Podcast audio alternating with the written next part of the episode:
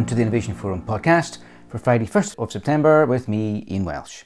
Coming up is an interesting case study on the US pork sector. I recently interviewed Brett Kaysen from the US National Pork Board, and we talked about the sustainability challenges for the pork industry and for protein supply chains more generally, and how goals can be set and progress best measured. First, though, is a regular roundup of some sustainable business news.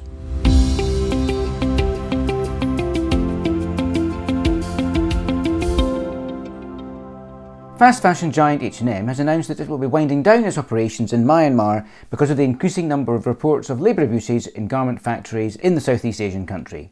Many other apparel brands, including Primark, Marks & Spencer and Zara, have already cut ties with Myanmar suppliers. H&M's move follows a briefing from the Business and Human Rights Resource Centre in mid-August that highlighted the labour risks in the country, arguing that the situation has got worse in the period since the military takeover in February 2021. The Centre's report says that gender based violence, wage violations, inhuman working conditions, and attacks on freedom of association are endemic throughout the country and on the rise, calling for brands to conduct heightened due diligence on human rights and supply chains and for responsibly cutting ties if necessary. Among the key recommendations for governments are to develop mandatory human rights due diligence legislation with a specific focus on high risk countries. Investors are advised to consider divesting from companies that do not demonstrate they are taking sufficient action to identify and mitigate human rights abuses in supply chains. The Science Based Targets Initiative has come in for a bit of stick recently over aspects of its governance and transparency. We recently reported the changes to SBTI's transparency guidelines that will now highlight the companies that are not making proper progress towards their declared emissions targets.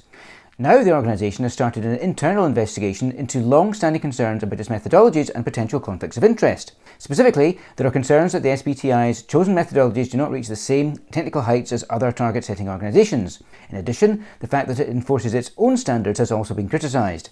It is more common for sustainability standard setters to use third party compliance verifiers. With over 3,000 companies now working towards targets agreed by the initiative, there is certainly an element of it being a victim of its own success, as it has rapidly scaled influence and how far any reforms will go remains of course to be seen. But SBTI does seem to be keen to do what's necessary to put its house in order. We've highlighted in recent weeks some concerns in the business community and among climate activists about the UK government's apparent watering down of environmental commitments. And now, a group of investors representing £1.5 trillion in assets under management has expressed concern over uncertainty in policy direction for the UK's net zero transition. The group of 36 financial institutions, convened under the UK Sustainable Investment and Finance Association, also known as UKSIF, includes Scottish Widows, Aegon, Jupiter Asset Management, and Royal London. UKSIF says that the sector is urging the UK government to provide long term policy certainty that will ensure the UK is a world leader in sustainable finance. Specifically, they call for a clear signal that policy driving investment, such as carbon pricing mechanisms, the transition to electric vehicles, and energy efficiency standards for housing, will not be changed abruptly. UKSIF points out that in a stable policy environment, the finance sector will channel private capital into the new technologies and projects that will decarbonise the UK. Recent remarks from the government have, the association says, undermined investor confidence. Coming up now is a conversation I had recently with Brett Kaysen, Senior Vice President, Producer and State Engagement Lead at the US National Pork Board.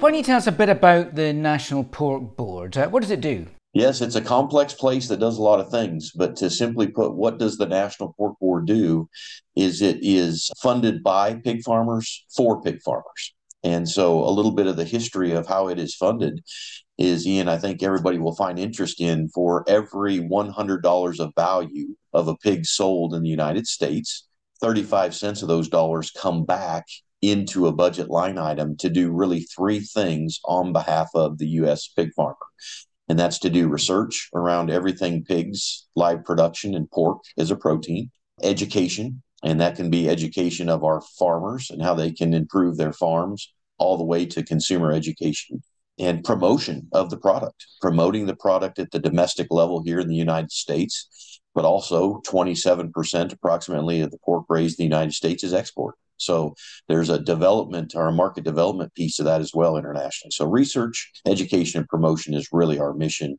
funded by farmers, working on behalf of farmers. We're going to talk a bit about sustainability in the context of the US pork sector.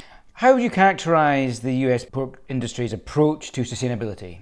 Yes, we don't have a formal definition, Ian, of sustainability relative to pig farming in the United States. And working in the space of sustainability over the last six years at a local, state, national, and international level, I think we could probably agree, and your listening audience would say too, those definitions are variable, and that's okay, depending on the business that you run. But we would define it as continuous improvement at a farm level of our practices on a daily basis that allows the family farm to be passed on to the next generation. And essentially, it's about that continuous improvement curve and deploying those practices at the farm gate to sustain that business unit over time to be passed on for multitude of generations for our pig farmers to continue to do what they do seeking that permission to operate and being effective and efficient as they can at that and how much of that now is taking into account the need to lessen impacts?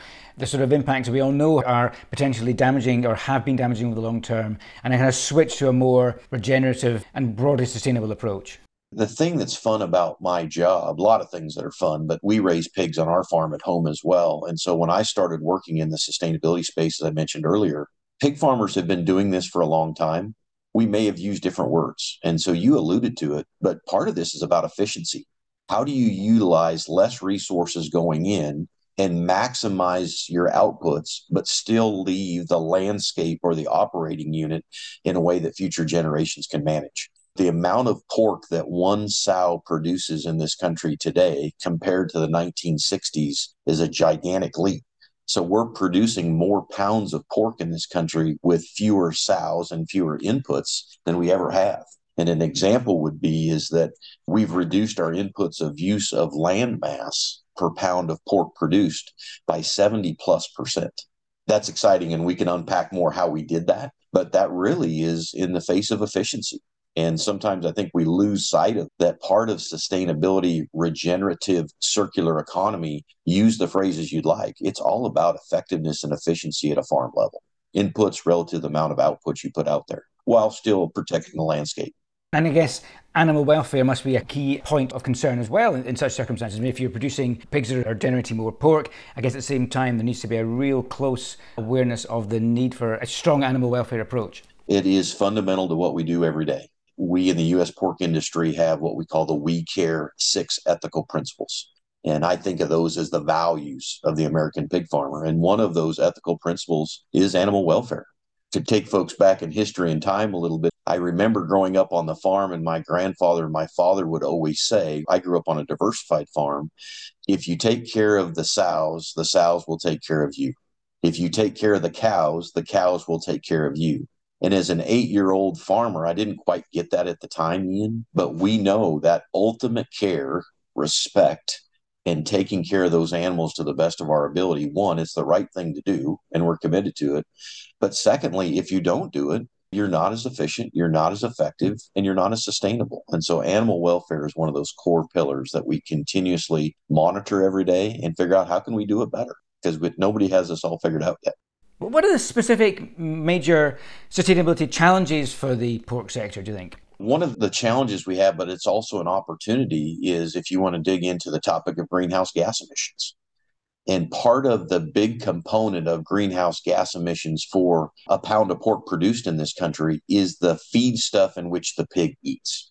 And so a pig's diet is made up of a lot of things, balanced nutritional diet, but it's really made up of two major components, and that's corn and soybeans. That's the two main ingredients in a swine's diet. And so, if that is a big impact of GHG emissions from a pig, but we're pig farmers, how do you also indirectly impact the row crop production side of our business? I see that as a challenge, but as I think of it, I see it as an opportunity.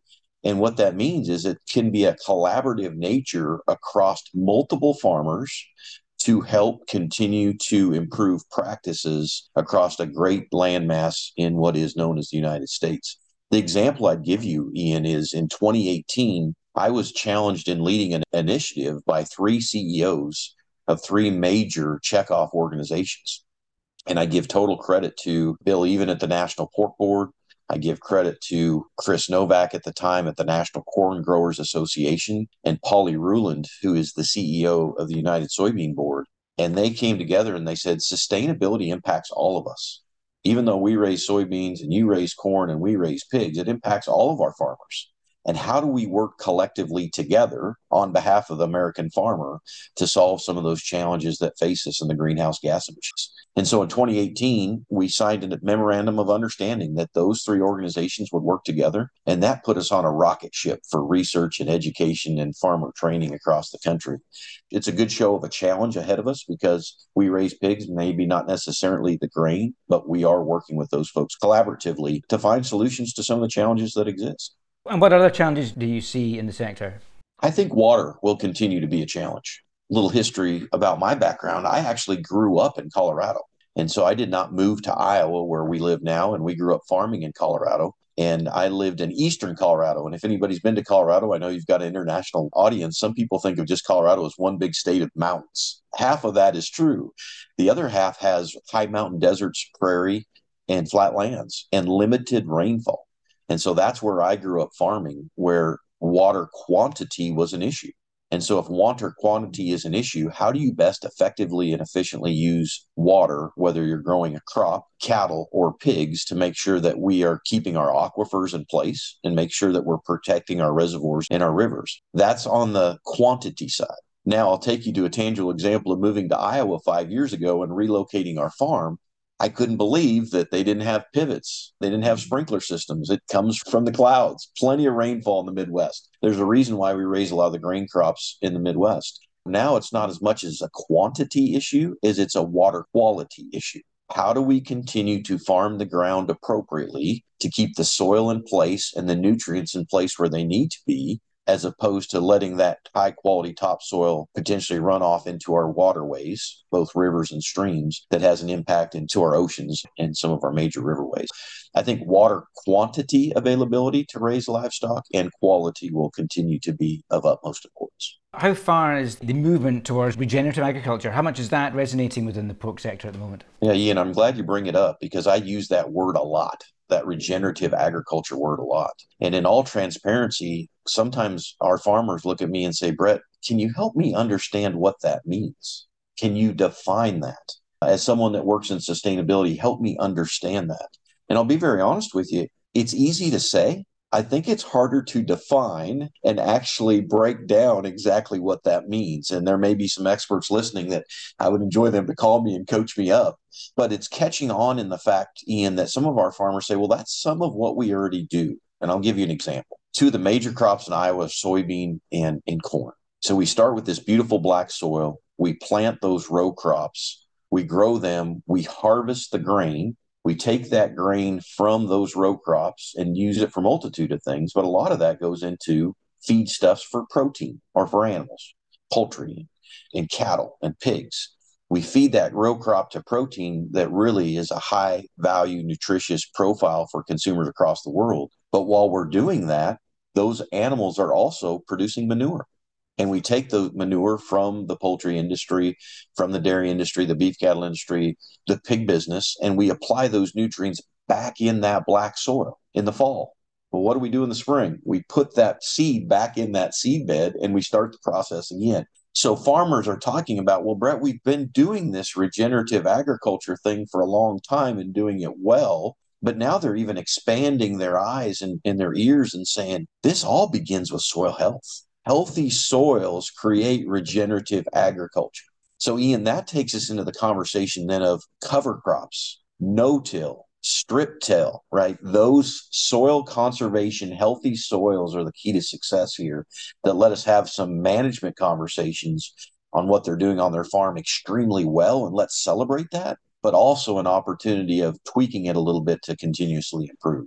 So that's how the conversations go as I'm producer facing the majority of my day. It's funny, talking to farmers and farming groups in different sectors around the world, so many of these regenerative practices that are becoming so much the fore, so many farmers say, well, again, we know this, we've been doing this, we've wanted to do this, and, and this is exactly the sort of thing that we've known is the right way to go. And it's like everyone else is catching up with their knowledge now, which is really interesting to see inevitably, when you're looking at developing a more sustainable approach, there are going to be goals that you need to set and ways that help you measure progress. How is this the pork sector in the US then setting goals, and what are the aspects that are being measured to help define progress? Yes, goal setting is an interesting exercise. And I was fortunate enough to be able to lead this initiative several years ago on behalf of the U.S. pork industry. And I was honored to do it. what's important for people to understand is setting goals in a consumer packaged good company is much different than setting goals in a farming community. And let me start there. If I'm a PepsiCo or a Unilever or a Nestle, I'm managing my supply chain, I'm managing leaders, I'm in, I'm managing shareholders, and we can come around the table and kind of start to think about what should our goals be. Let me be clear, the National Pork Board is never in their mission to tell farmers what to do part of our role as National Pork Board is to convene producers, pig farmers specifically, and catalyze a thought and scale it. That's what we do here. But we can't mandate, we can't tell, we can't require. So, what I did on that journey is I did exactly that. I convened thought leaders from inside the pig industry, outside, non government organizations, and a multitude of broad supply chain partners. And we sat in the room and said, We know we need to set goals for the US pork industry. Let's start figuring that out. And so we started putting things on the whiteboard and we worked 18 months at trying to develop this. So the framework that the US pork industry has built was built by farmers and other partners voluntarily. We're measuring things such as greenhouse gas emissions. We're measuring things such as water efficiency. We're measuring things such as what I think is very, very critical community giving you know how do these pig farms and pig farmers impact their communities in both urban areas and rural areas and we're measuring water quality what i love that i'm seeing on some of the data that we're collecting on farm today is because of the work that farmers are doing in their pig barns and also working with either land they own where they grow crops or their crop growing partners we have data that suggests on multitude of farms in the united states that pig farmers are actually capturing more carbon than they are admitting. And that stuff gets exciting because the goals are one thing, and you got to have a goal to shoot for. What's more exciting to me is to be able to measure, monitor, and report the success towards those goals or the gaps that we have identified we still need to work on. What sort of stretching goals are you setting then? What baselines are you set? What are the goals that you're striving for? The pork industry has done several life cycle assessments over the years. And so that's what we use as our baseline the baseline to answer the best baseline question, Ian, we're starting with our 2015 LCA that we did. So, okay, here's where we're at today. How do we start here and where are we headed? One of the goals I would give you that was the biggest, boldest, hardest goal to work through, whether it was with a farmer or a supply chain partner or a non government organization, was our greenhouse gas emission goal. That was the one that took us the longest and had the greatest debate to land on an outcome. And before I give you the number, I want to give you why I think that was the case. When we started this process a couple years ago, I thought I knew a lot about greenhouse gas emissions, and I'm a PhD animal scientist. What I realized, Ian, is there's a lot of greenhouse gas emission science we still don't understand. That's Brett's perspective as a scientist, as a farmer, and as a logical thinker.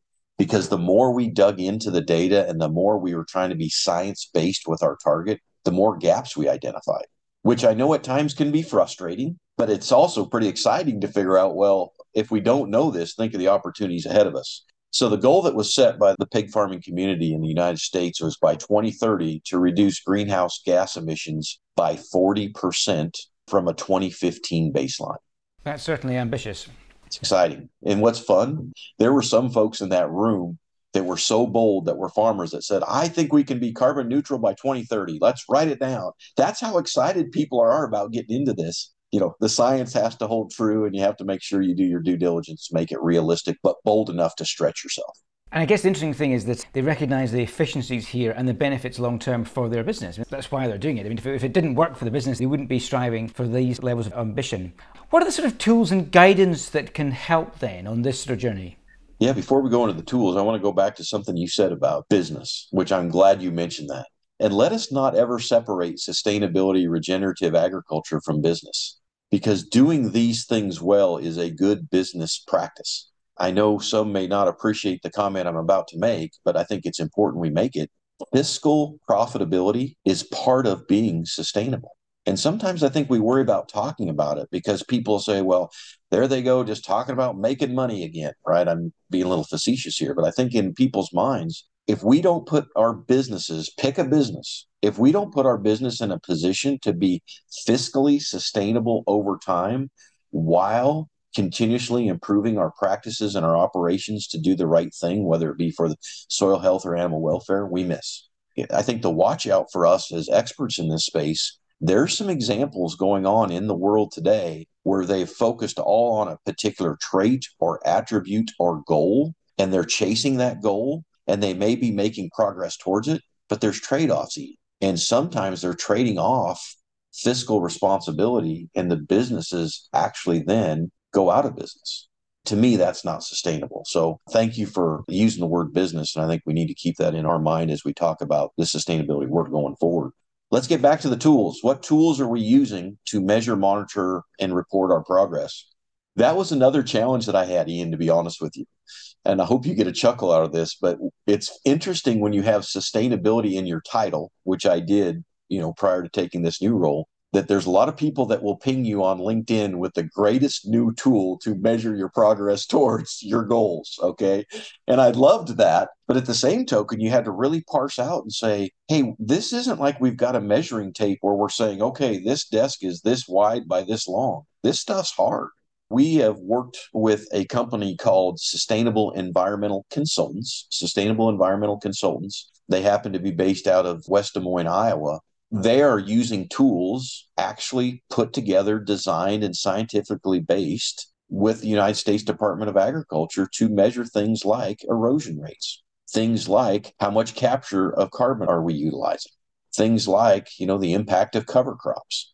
We had to find a set of tools that number one were science based and number two were easy and practical for farmers to use from a time commitment perspective and understand. We call those our pork care impact reports, in which a farmer will get a report for their individual farm or the land mass that they're working with.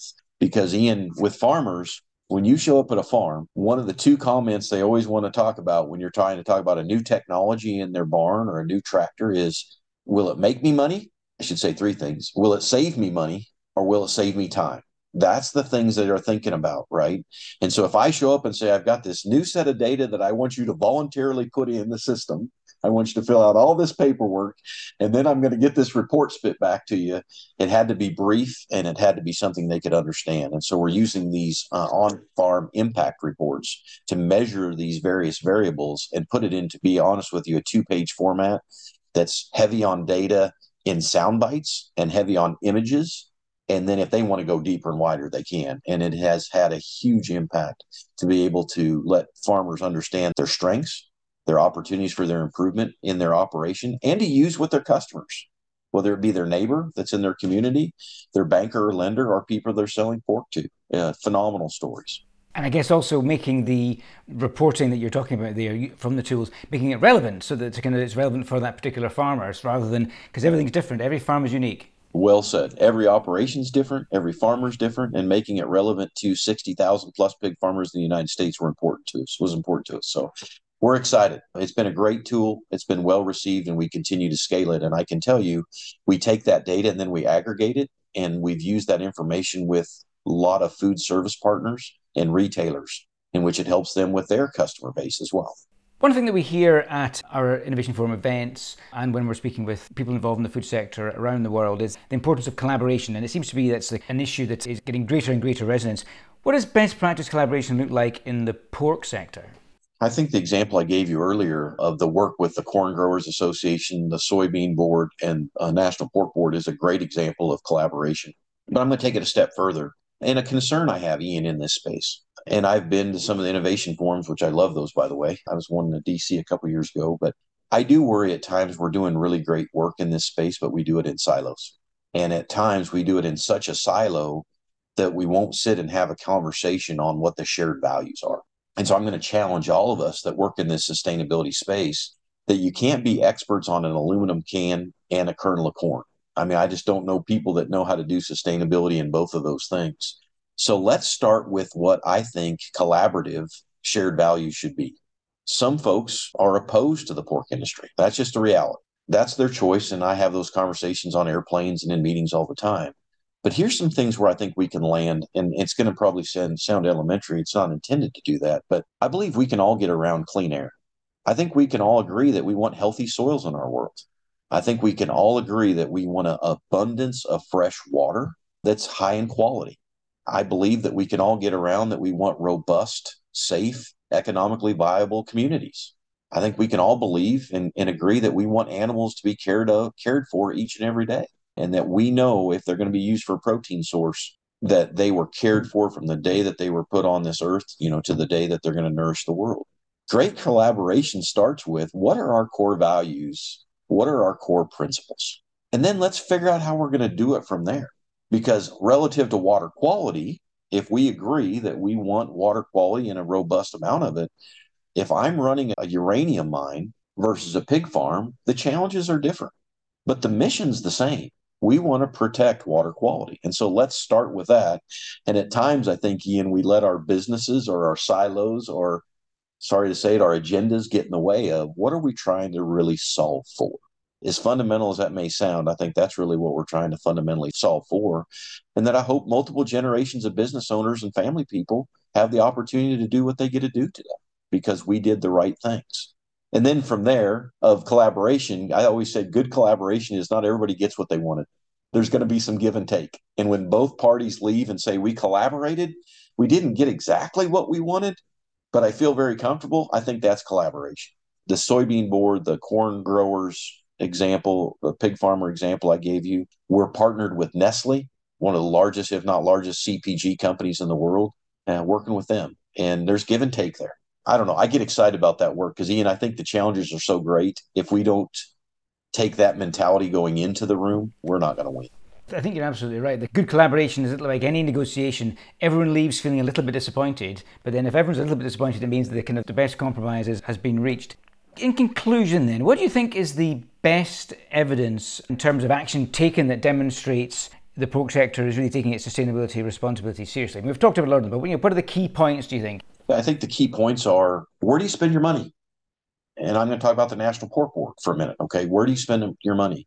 In the National Pork Board organization today, sustainability is a priority for us. And it is shown by the way we are using our farmers' money to deploy against sustainability put your money where your mouth is. And so they're doing that. And we're led by a farmer led board. And our farmers have said sustainability is important to us. It's a priority. You will spend money there effectively and efficiently to do what we need to do. So that's example one. Example two is our farmers set goals. They said, we're going here. We have decided we need to do something and we're going to do it and we're headed that way. And National Pork Board, you as staff that work for us as farmers, help us get there and challenge us to get better. So goal setting. And I'd say the third thing is now the data is coming in voluntarily, Ian, from the farmers, voluntarily demonstrating their progress towards the goals. The money's there to say we're committed to getting better and playing in this space by the farmers. The farmers set the goals that say we're committed to doing better, and here's what that means in writing. And three, now they're actually voluntarily putting their data into a system that demonstrates that progress. And to me, that really shows the pathway for the U.S. American pig farmer that sustainability is not just a word, it's a journey without a destination. What progress do you expect to see over the, the rest of this decade then? Yeah, I think you will see us produce more pounds of pork over the next decade with, with fewer inputs. And you pick your input land mass, water, any of those variables, we will produce more pounds of pork with fewer numbers of pigs using fewer inputs. And I do think you will also see over the next decade soil health improve in this country and practices put on large landscapes of acres to do that. And so, this idea of farming differently, continuously improving our farming methodologies, whether it be cover crop, strip till, no till, the utilization of manure and less utilization of commercial fertilizers, those practices and those things will continue to ramp up over the next decade and it'll make us all better. It's sure going to be fascinating to follow the progress, and I look forward to doing so. But for now, Brett Kaysen from the National Pork Board, thank you very much indeed. Thank you so much. It's been fun. The Innovation Forum website is, as ever, the place to go for all the usual analysis and interviews. Look out for a new briefing from my colleague B. Stevenson on how business can switch to a reuse and refill model for packaging. We'll be back with a Monday briefing next week and the podcast as usual. But that's it for now. I've been Ian Welsh, and until next time, goodbye.